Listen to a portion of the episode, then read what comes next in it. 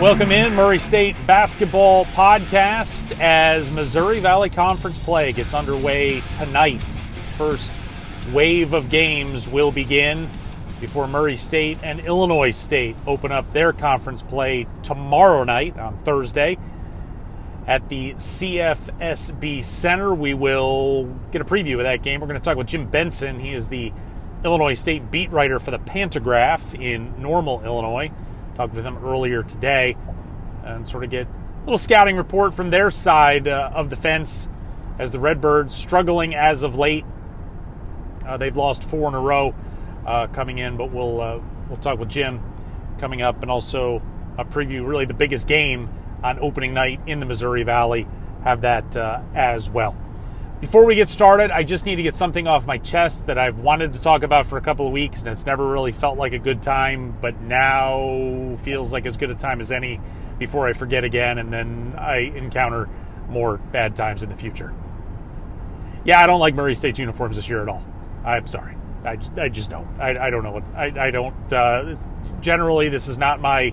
Uh, you know, the, the fashion aisle is not where I would consider uh, my strengths to be, but uh, I don't I don't know what's going on. It, it, seems to be not every game. It's just the, the the shorts with the big stripe midway through the leg. I, I don't know. I don't know.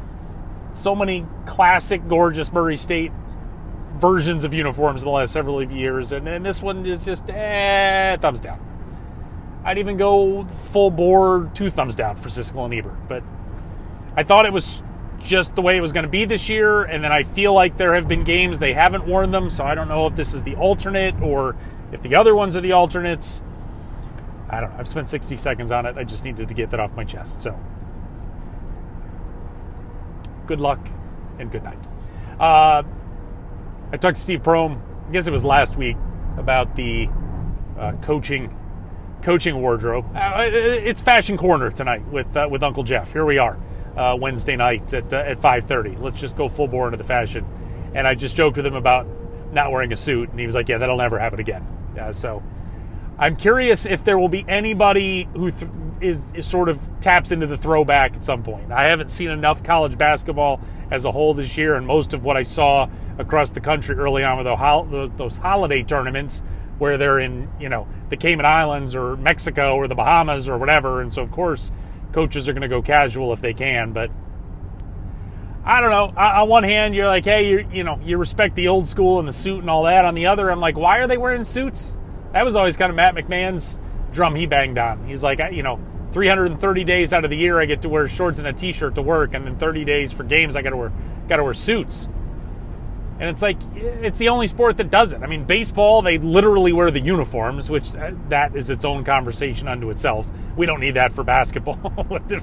I, I don't know that we need Steve uh, or anyone for that matter dusting out the uh, you know the tank top, the jersey, and the shorts. I think we can all do without that. But it's like football coaches, you know, they're all color coordinated, wearing you know polos down to jackets or you know whatever they want to wear, but just wearing pants and it's just a it's a it's casual and it's comfort. You know, you're still representing the team, but it's comfort.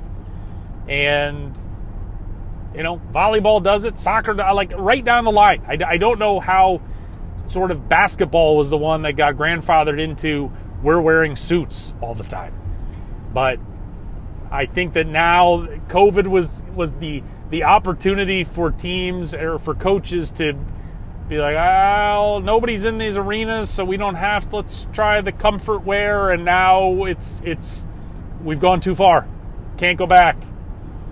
If I remember right, a couple years ago in that COVID year, uh, when when Murray got off to kind of a rough start, that that McMahon went back to the suit for the end of the year to try to break the mojo, which ultimately didn't work. And then last year, obviously, he was he was all comfort all the time, and you go 31 and three, you can't really argue with the results. But uh, at least, at least talking to Steve, uh, it is it is going to be for comfort uh, as opposed to uh, anything in the in the suit world anymore. So uh, anyway, uh, just a, got all got I had that, I had that wardrobe stuff that needed to get off my chest and, and blow out the lines, but ah, just the shorts, thumbs down. I don't know. I don't know what happened.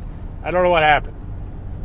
I do know what happened specifically, as no one asked me or cared about my opinion, and still doesn't. But I just just need to get that out. All right, tomorrow it's Illinois State, uh, Racers, and the Redbirds. Illinois State comes in, said they're two and five. They have lost their last four. Three of those were down in the Cayman Islands. Played Matt McMahon's LSU team. Got uh, the game was not. They were down 27 at one point. Ended up losing 77-61. Uh, they lost to uh, Western Kentucky by a dozen. Lost to Rhode Island by 13 as well. Uh, this is a team that has struggled to score at points this year. Uh, they turn it over a lot, 22, 23% in that range. Uh, certainly uh, well above the national average. As we'll talk about with Jim Benson from the Pantagraph coming up here shortly, they throw up a lot of threes. They throw up a lot of threes. They don't make many of them. Kind of that same formula that we saw from Chattanooga last week a high volume of threes. But at least with Illinois State, they are only making, you know, 32%. National average, this actually kind of caught me off guard today when I looked this up. National average for three point shooting across the country is only 33.3%. So one out of three. That's the average, which is kind of amazing. At least to me but they're shooting at 32%. What is really hindering Illinois State is they're shooting from two point range, only 45% from two. Uh, so you're only, you know, making 45% of your twos, 32% of your threes. That's a recipe to not score many points. They are top 10 in America if they can get to the free throw line. Better than 81% so far this year uh, from the line. But that is what uh, the Racers will be up against. The name you'll have to watch for tomorrow. Uh, his name is Kendall Lewis, 6'8 senior, averages 12.7 points, 8.6 rebounds, 1.6 steals, leads uh, the team in points and rebounds. He's also top 40 in America in fouls drawn per game. So he works. He is going to uh, get after you down low, and he is going to draw fouls. As we have certainly talked about ad nauseum this year with Murray State's uh, lack of depth on the inside. That is something that is going to be a true point of emphasis uh, for uh, both Jamari Smith and DJ Burns down low is having to defend without fouling, which they did well for 23 minutes the other night at Chattanooga, and then there was that flurry there early in the second half where they both picked up their third fouls, and then things got a little bit wonky there uh, against the Mocs. Speaking of DJ Burns, quickly, uh, I was at practice this afternoon. DJ looked like it was just another day that ended in Y. So whatever issues he was dealing with at the end of the game uh, on Saturday night, that he left with the two minutes left, limping. And as Steve Prohm told me earlier in the week, he was fine. My eyeballs today tell me he's fine. So no health concerns there. He will be ready to go uh, with the Racers and Redbirds coming up uh, tomorrow night.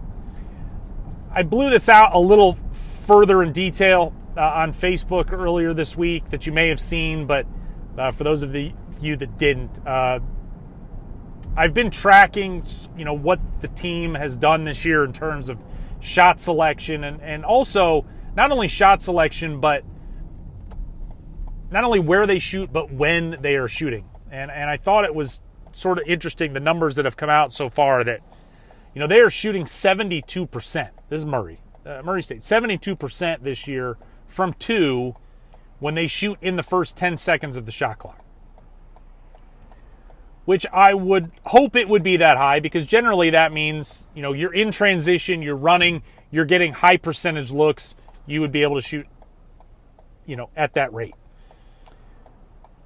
When they shoot from three in the first 10 seconds, they're only at 31.6%. Now, as a team, they're only shooting 27% and change. So that's actually an improvement over what they are shooting overall. But that's still, you know, several ticks below uh, the national uh, the national average. In terms of the last 10 seconds of the shot clock, so 10 9 8 7 6 from 2, they're only shooting 33%. So 72% in the first 10, only 33% in the last 10 shooting from two point range inside the arc. Outside the arc in the last 10 seconds, They're up to 40% from three point range. And I think that's a situation of you get to that final, those final seconds on on uh, on the shot clock. The defense has been guarding and defending for for close to 30 seconds. You have worn them down, and you would hope at that point that you have been able to, you know, you have moved the ball around for 30 seconds, and you have finally got that that uh, the breakdown in the defense that you're looking for. And sometimes you get into those scramble modes as well. Whatever it may be, again, the sample size isn't huge, but the bottom line is for them to shoot 40% from three uh, late in the shot clock, certainly better than you know 31% uh, in the first 10. So think that also just speaks to we've seen some shot selection issues with them. They could just settle it in make the good pass, you know, to go from a good pa- a good shot to a great shot, that speaks to that. That making those extra passes late in the shot clock uh, are getting you uh, better shots and certainly a higher percentage there uh, at 40%. All right, time to bring in Jim Benson uh, from the Pantagraph, the uh, Illinois State beat writer in uh, Normal, Illinois, and get some perspective on the Redbirds as they prepare to come into the CFSB Center to take on the Racers. All right, Jim, we're a month in. How would you describe the start of the Ryan Pedon era? Um, it, has been really uh, inconsistent, Jeff. Um, you know, they started off two and one, uh, lost their home opener, and then won two road games. And you thought, well, they're they're kind of maybe going to be on the right track here. Now they've lost four in a row. Um, so it's it's been really inconsistent. It seems like it's different problems every night. Uh, one night it's uh, they're not shooting the ball well enough. Another night it's turnovers. Another night, you know, they're getting clubbed on the boards. Um, so they got to kind of they're trying to find their way a little bit, and it, I can't say it's unexpected. I think you know new, new first year program, which you guys have there too. Obviously, uh, a lot of new players. Sometimes it just takes a little while for everybody to kind of find out uh, where they fit in, and I think that's they're going through a lot of that right now. In a perfect world, what is the stamp that Coach Pedon's trying to put on this team and on this program that when people walk in the door, they go, okay, that's what they hang their hat on. Well, they've said from day one that they, they want to be the hardest. You know, when people walk away, they want them to be saying, you know, they were the hardest working fighting team on the court, um, diving for loose balls, uh, sticking their nose in there, getting rebounds, um, stuff like that. Um, that's what he said. He he kind of wants this program. I, I think his real vision, though, is for this team to, to be kind of a team that, um, like they had at Ohio State when he was there. He was kind of their, their offensive coordinator. They called him there. You know, they they translate everything to football at Ohio State. Uh, but but that was Ryan's job there, and I, I, think he wants kind of a free flowing offense. Um, a lot of movement, a lot of you know that's what they play in basketball now. Everybody, you know, five out and kind of stuff like that, where even the five man's shooting threes. I think that's what he kind of envisions his stamp to be. Obviously, unless you play defense, then especially in the Missouri Valley Conference, it's been proven over the years, unless you have a top three defense in the Valley, you're not going to win the league. That's just how kind of the way it goes.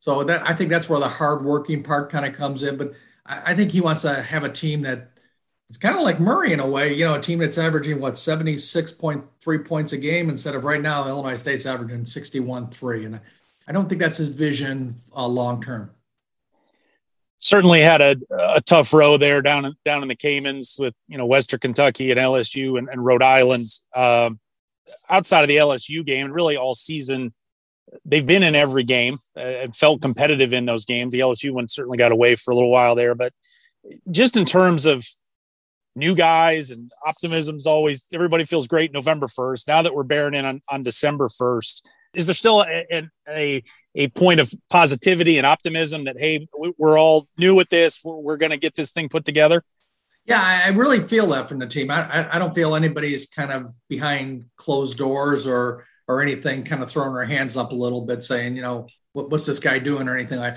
I, I think they're all kind of totally bought in. I, I don't get any negative vibes at all. Um, and you know, you see that a lot of times when you have a four game losing streak, especially here, that you know all of a sudden everybody's kind of looking at each other like, well, you know, is this what we signed up for? And I, I don't get that feeling at all right now. And I, I think there's still that, you know, newness and all that. And um, uh, yeah, I, I, I think everybody kind of likes the coaching, the whole coaching staff, and the guys are seeming to get along real well. So I, I don't sense that at this point. You know, maybe a couple more losses, and you could see that a little bit in some body language and stuff like that. But as of now, I, I really don't see that. Kendall Lewis, the six eight senior forward, leading scorer, leading rebounder, everything kind of runs around him. But after that, two through six, all new guys and all uh, you know the, the portal uh, changing everything, as we certainly know at Murray with with a dozen new guys. Uh, how has the how has Kendall sort of worked in and sort of acclimated with all the newness around him? Do you think? Yeah, I think he's he, he's fit in pretty well. Um, he's really since they all got together in the summer and all that. He seems like he's kind of been the leader lead, leader of the group a little bit, and you know, leader of the group uh, happens, I think, when guys play hard. I really do. You know, I'm covering this for 40 years and all that. And Kendall plays, he plays the hardest. Um, usually night in and night out. He's the hardest working guy on the, especially on the Illinois State team. Uh, he he's bought in very well. He's fit in pretty pretty seamlessly and all that. Uh, the guy who really kind of got off to a real, and I, I wrote about him for um, the advanced story for the game here. Uh, Seneca Knight is the guy they thought they thought he'd come in and be kind of be their leading scorer and kind of take things kind of by the horns a little bit. He got off to a terrible, terrible start offensively. He was averaging five points the first four games. Kind of just didn't seem didn't seem like he could kind of figure out where to get his shots and all that. And and as they kind of had a tough time in the Caymans, Seneca had a had a, a pretty good three games, uh, especially the first two games against LSU and Western Kentucky. He played really well. It seems like his confidence is up now, and they're hoping with with his confidence up that that kind of brings everybody along a little bit more. You know, you get if you have him playing well and Lewis playing well, and I, I think the other key guy besides those two is Darius Burford. He's their uh, point guard they brought in from Elon. Uh, he's a kid from Bolingbrook, Illinois, kind of two hours up the road here from Normal.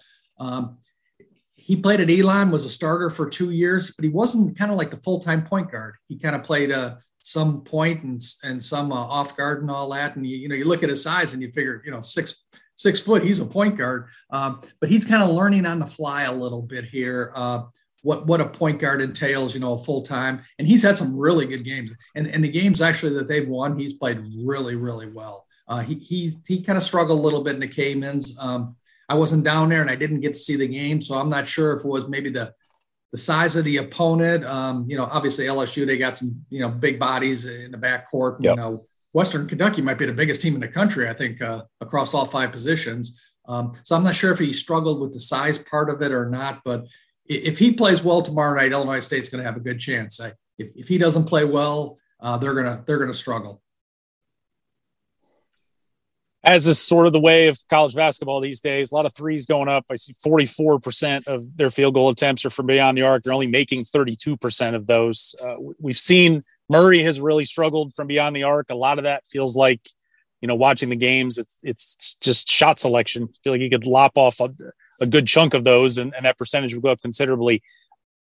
Is it a is it a shot selection situation uh, with Illinois State, or is this as much just maybe don't necessarily have the guns yet that you you would you would hope to to bring into this fight? Yeah, they don't they, they don't have a traditional five man where you know, if you need to stop the bleeding a little bit, you can throw the ball in the post and all that. They don't have that of this team. That you know, the biggest guy, uh, one of the biggest guys on the team who plays a lot is uh, Joe Petrakis. He's a six ten guy.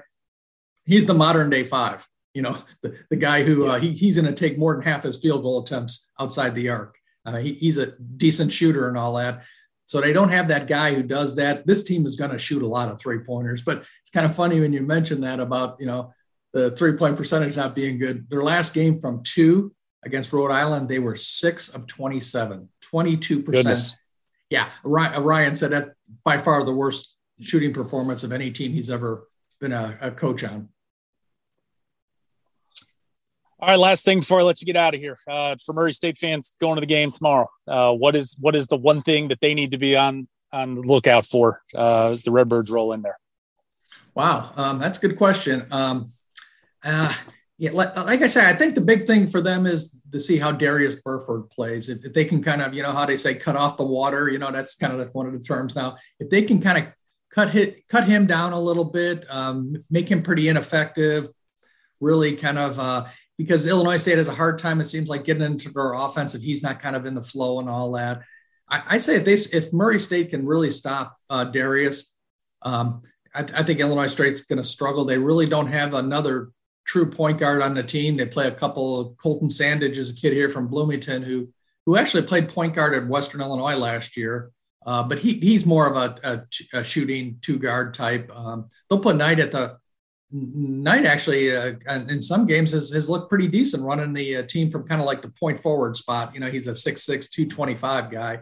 Um, so, but I think if they can stop Burford and really kind of cut him off, I, I, I think Illinois State will have a hard time scoring and um, it could it could actually get ugly because I know Murray likes getting up and down the floor and they're, they're going to score some points regardless. So, um, yeah, I, I, think Burford is definitely the key for um, Murray State to kind of uh, cut him off a little bit.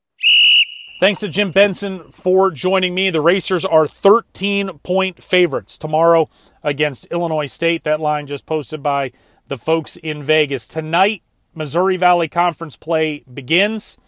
For the first time, we will get to see really the game of the night, the game of the weekend, probably uh, in the Missouri Valley. Indiana State, 6 and 1 on the year. They are hosting Drake, the preseason favorite. They are unbeaten at 6 and 0. Uh, interestingly enough, this is kind of the Las Vegas thoughts versus the computer's thoughts. You know, the KenPom rankings, where they have Murray State the third best team in the Missouri Valley, which strength of schedule, you have to imagine uh, a big part of that. But they have, you know, Drake is the number one team. They have Indiana State as the ninth best team, a significant difference between the two. And yet, in terms of Vegas, Drake just a two and a half point favorite there on the road uh, at Indiana State. Northern Iowa on the road at Bradley tonight. Missouri State taking on Illinois Chicago, and SIU in Evansville uh, to take on the Aces. Tomorrow, again, of course, Murray State and Illinois State, and then in Nashville, Belmont will host Valpo as Murray State and Belmont play their first two games in Missouri Valley Conference play. Tomorrow night, we'll have the Ride Home podcast after the Racers and Redsbirds uh, hook it up there at the CFSB Center. And that does it for now. Murray State basketball podcast. Appreciate you, as always, listening. If you haven't done it yet, you can subscribe. Just hit us up uh, on Apple, Spotify, Google, wherever you get your podcast. Thanks for listening. Have a great night.